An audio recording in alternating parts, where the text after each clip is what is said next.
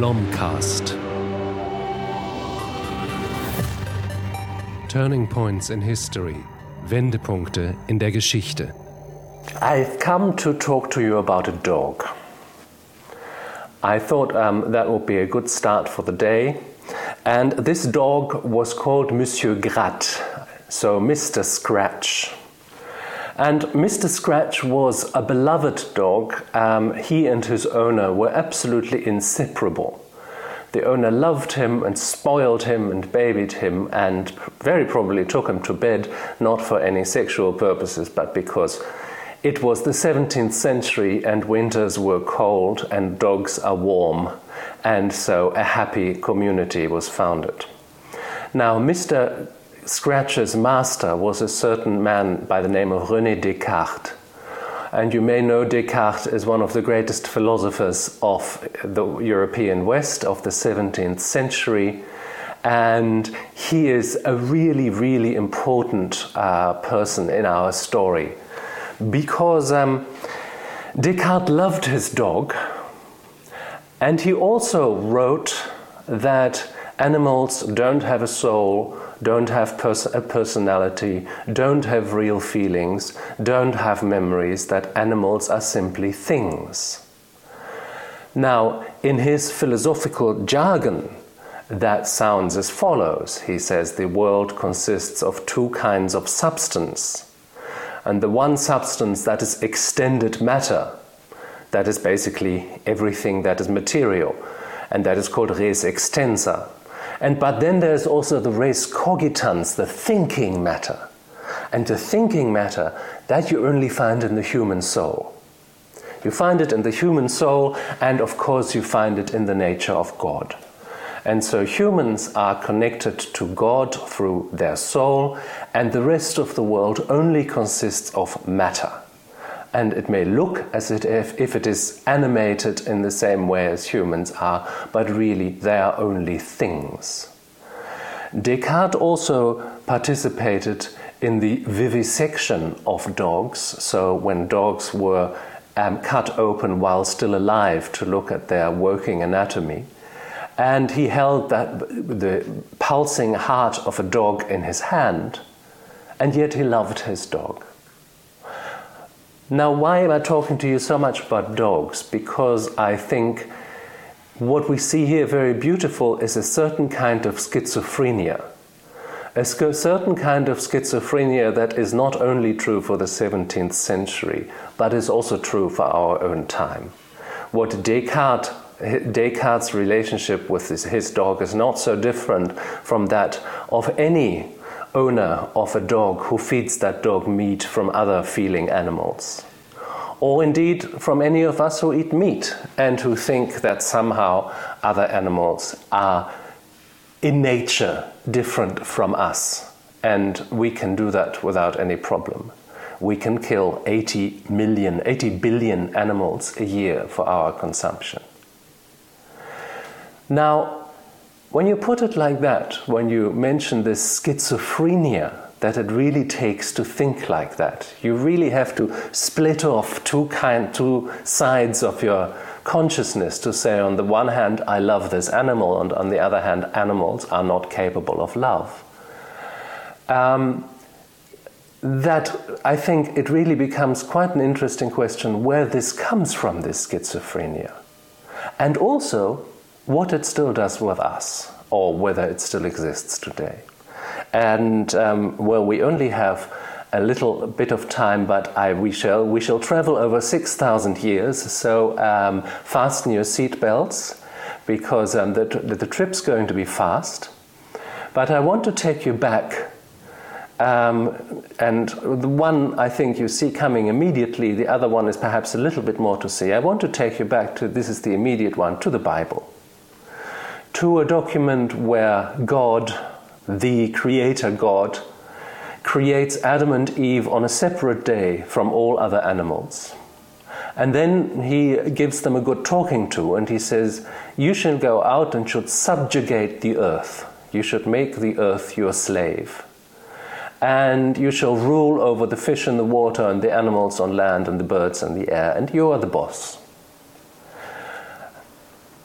Now, why is this remarkable? Well, because basically it is historically a complete outlier. Every culture, of course, has had a special relationship with the nature around it, with the world around it. And those relationships weren't always harmonious. There are cultures that believe that they live at war with the world and as at war with their gods and at war with the forces of nature, but they all see themselves as part of nature. And by the way, a little footnote only here. Of course, when I speak about other cultures, um, you, you, we all have to be aware that we only know little fragments of what was there in cultural history in humanity we really only know about the cultures that were either, either left written sources or were still around when anthropologists galloped out into the world to misunderstand everything they saw. But um, there are so many cultures that have vanished without leaving any documents that, you know, of course, we can only have a, we have a very small sample size. But that sample size tells us that really all cultures we know of were animists Animists means that people believe, believed in a lot of gods, and not only in gods, but also in spirits and ancestors and demons, etc. And they were all around, they were in everything. And if you're an animist, that means that you know that every step you take, you take on the territory of someone else. There's another power that you disturb, that you trespass on if you go out into the world, if you go into the woods, if you sail on the water. And therefore, you have to find an arrangement with those powers. And in the language of animistic religion, that arrangement is made by rituals. So you sacrifice something, or you say a prayer, or you dance a dance, and then you have paid your dues to the ghosts of the place or you, to the water god who will allow you to sail over the sea, and then you can do what you want. So you always know, as an animist, that you live in a reciprocal relationship with the world. You can take, but you also have to give. You can go into the system and change it, but you have to see how far it is willing to bear that. And when the gods get angry. Now, why is this important? Because the Bible was really a mythological nuclear bomb. Because what the Bible tells us is no, no, that's quite wrong.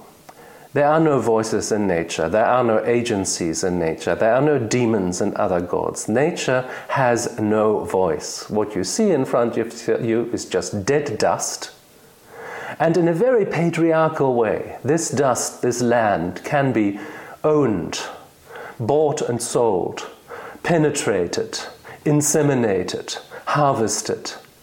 And there's very clearly an active part, which is humans or really men, and then there's a passive part, which is the female earth.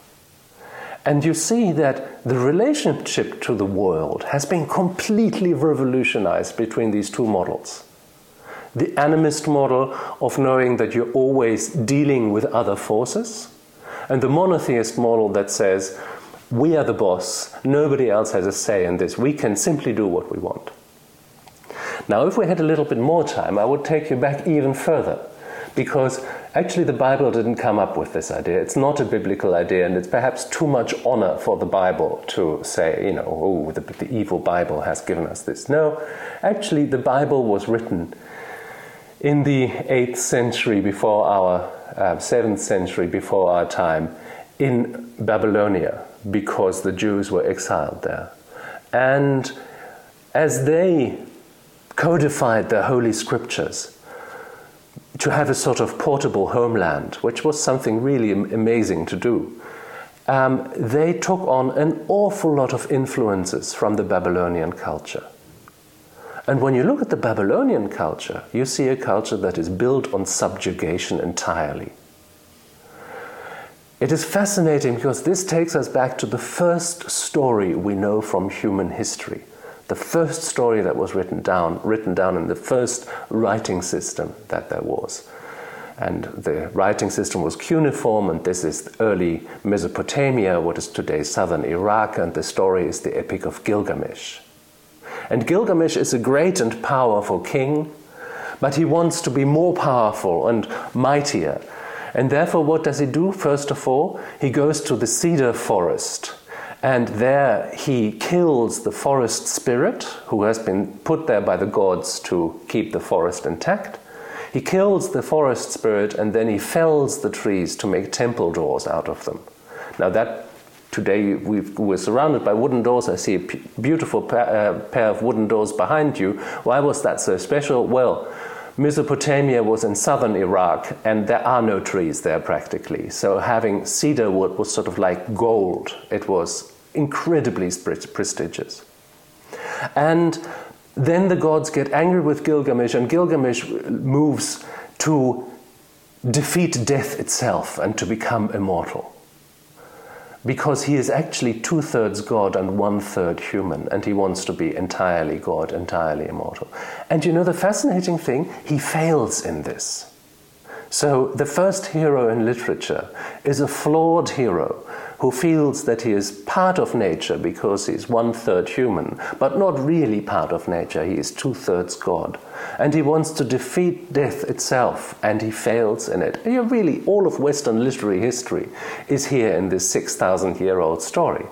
But what did he do with the cedar forest in, shall we say, modern terms? Well, he killed the forest spirit and he chopped down the trees, so he disenchanted nature and he made it into an economic resource. And here again, we have a whole swathe of human history. And really, this Mesopotamian culture, the, the Epic of Gilgamesh was found in a palace of a great Neo Babylonian king called Ashurbanipal. And we had a library, even in the 7th century before our time, of 30,000 volumes, all in cuneiform on clay tablets. And the rest of the beautiful palace of Ashurbanipal, which you can still visit today, um, is filled with beautiful, beautiful sculptures and frescoes and paintings, and they're all depictions of extreme violence. The king subduing his enemies, the king shooting lions with bow and arrow, the king um, strangling a lion with his bare hands, the king castrating his enemies, blinding his enemies, etc., etc. So subjugation was sort of baked into that culture. Just as, for instance, you know, the Bible took the laws of the Babylonians, the Bible took the stories, many of the stories of the Babylonians, what we know of the story of Noah and the ark really already happens in. Um, in the Gilgamesh epic, we've already got that story thousands of years before the Bible was written. So, why is this important? Because we've got a cultural paradigm here that was very geographically specific, specific to Mesopotamia, where this idea grew that human beings are not part of nature, that they are above nature, and that, like a king, they have to subdue nature, to subjugate it with extreme violence. And here comes a really quite an historical irony because once this had happened, once this was codified in the Jewish books, in the five books of Moses, really that was in the last breaths that this culture drew, the Neo Babylonian Empire, before it was subdued itself by the Persians. And so, at the last moment that this culture exists, it gets written into the book of another culture, the Jews, who keep it and keep it over centuries and it becomes part of Christianization and it gets transported to Europe like a time capsule. And all of a sudden, in, in, Europe and late antiquity, we get the ideas of Mesopotamia that become interesting for the intellectual elite. And the subjugation of nature becomes something important. You know, there are three little steps that I want to take you through in the subjugation of nature because they describe us so much.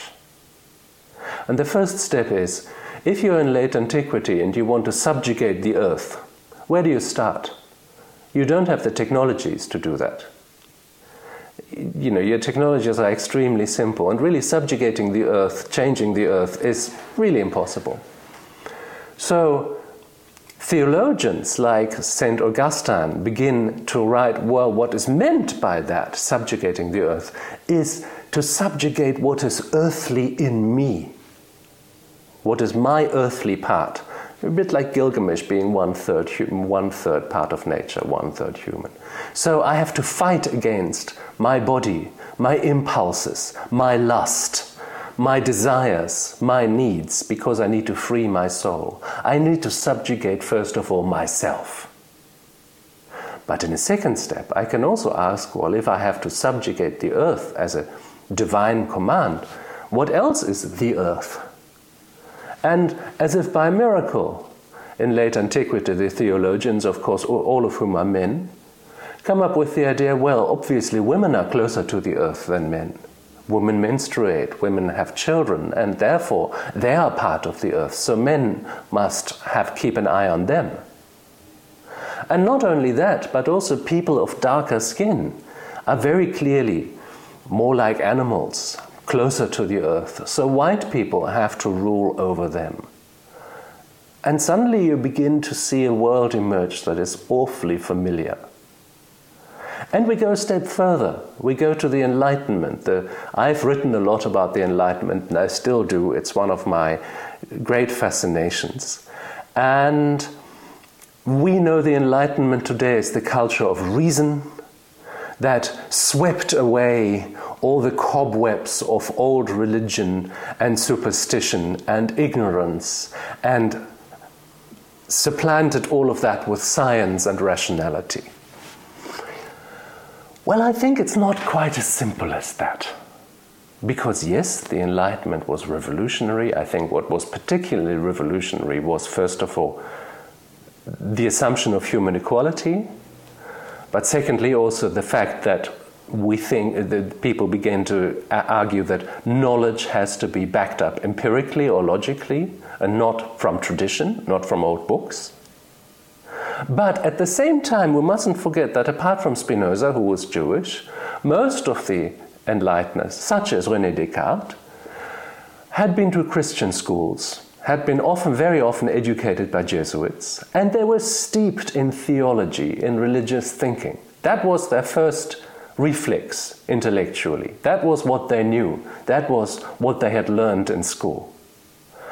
And perhaps now you get a better understanding why Descartes could write that animals are only res extensa and don't have feelings and don't have personalities. Because this is part of a theological tradition. Because humans are not part of nature for to the Bible and are above nature and have to subjugate nature. And this is a very interesting point where we begin to see there's a lot of theology still in the Enlightenment which we no longer recognize. Look at the idea of progress, which is still an important idea today. Progress really is the Christian salvation history because in Christianity, history for the first time ever gets a direction and a goal that it can go towards, and it goes upwards, it goes towards an ideal state.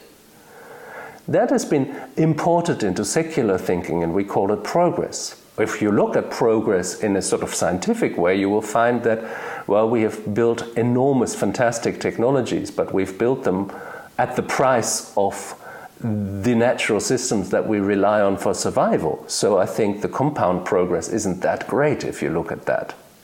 But look at the idea that humans subjugate the earth. Well, this, um, the Enlightenment comes with the idea that we have to rule the world through science. And that is our calling. But again, the role of the human of the human of humanity towards nature is not questioned only the means of doing this. The idea that human beings have to fight against their irrational side, have to be redeemed from themselves to become something higher, all of that creeps back in the Enlightenment. And all of a sudden, you see that enlightened thinking broke a lot of traditions, but also continued a lot of traditions, and particularly traditions of a theological nature. Why I'm telling you all this is because I think we are still thinking in these traditions. The ideas such as progress, the scientific um, domination of nature, the fact that we live outside of nature and we are not like other animals, all these ideas are still very, very strong in our culture. They are still the natural reflex of most people in our culture. And what we experience as the climate catastrophe is very much also a consequence of that. Why did this consequence arise so suddenly? Very, very simple the cultures that used the idea of subjugating the earth didn't have the technologies until they began to use fossil fuels in a great, at a great scale. And that meant that the productivity increased so immensely um, that productivity was uncoupled from muscle power, that all of a sudden the technologies became possible that could actually change natural systems. And that happened enormously suddenly. The, you see the CO2 um, imbalance in the atmosphere um, arising from 1960, roughly. Um, from uh, since 1990, we have burned more fossil fuels than, than all of humanity did in all of history before. So it's been a very sudden story. Now, let me just give you one little view into a possible future. And I do not underestimate what a colossal battle it will be to reach that future. A battle against ignorance, a battle against complacency, a battle against political cynicism, but also a battle against hugely powerful corporate interests. Um, but let's anyway dare to think a little bit further. And what I would like to suggest to you in a very misunderstandable way is a kind of new animism. Because the animists who thought that with every step they make, they step on the territory of somewhere else, someone else, well, perhaps they weren't so wrong after all. Perhaps they just chose a language that we no longer use to explain this insight. They used the language of myth and you get this endless soap operas of randy gods running after each other and killing each other and you know. But actually the basic insight that was in that we are part of networks. We are part of systems. And whatever we change in this system will change that system in a hundred ways. And we can only go as far with these changes as the systems allow us and if we take from these systems, we have to give something back, otherwise, these systems are deregulated. These insights don't seem so stupid to us today. It is just that the language of mythology that was used then is no longer our language. We use today a different language. We use the language of science.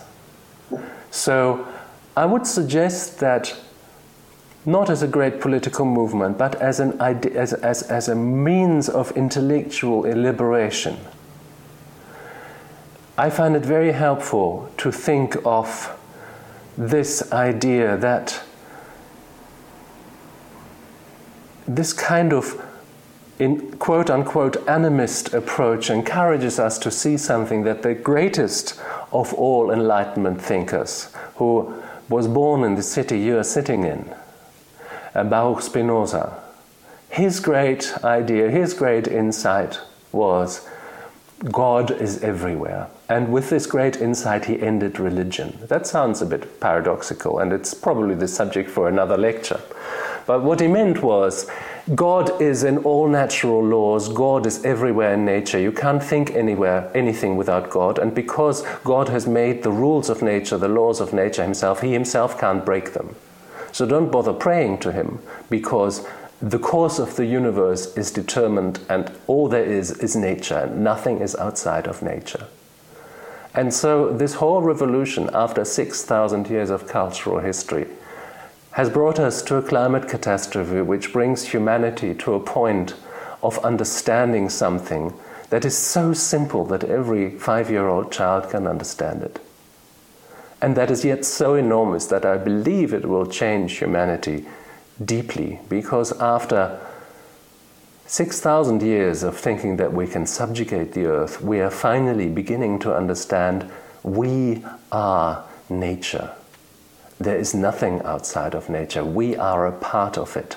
Every one of our products, from executions to Netflix series to artificial intelligence, is a part of nature, is a product of nature, is a product of natural evolution. And that means there is no space outside of natural systems to be or to live or to act. We are part of these systems. The philosopher Bruno Latour, who died last year, said very elegantly, we are part of the critical zone. We are one of billions of actors on Earth that create the environment we all need to live.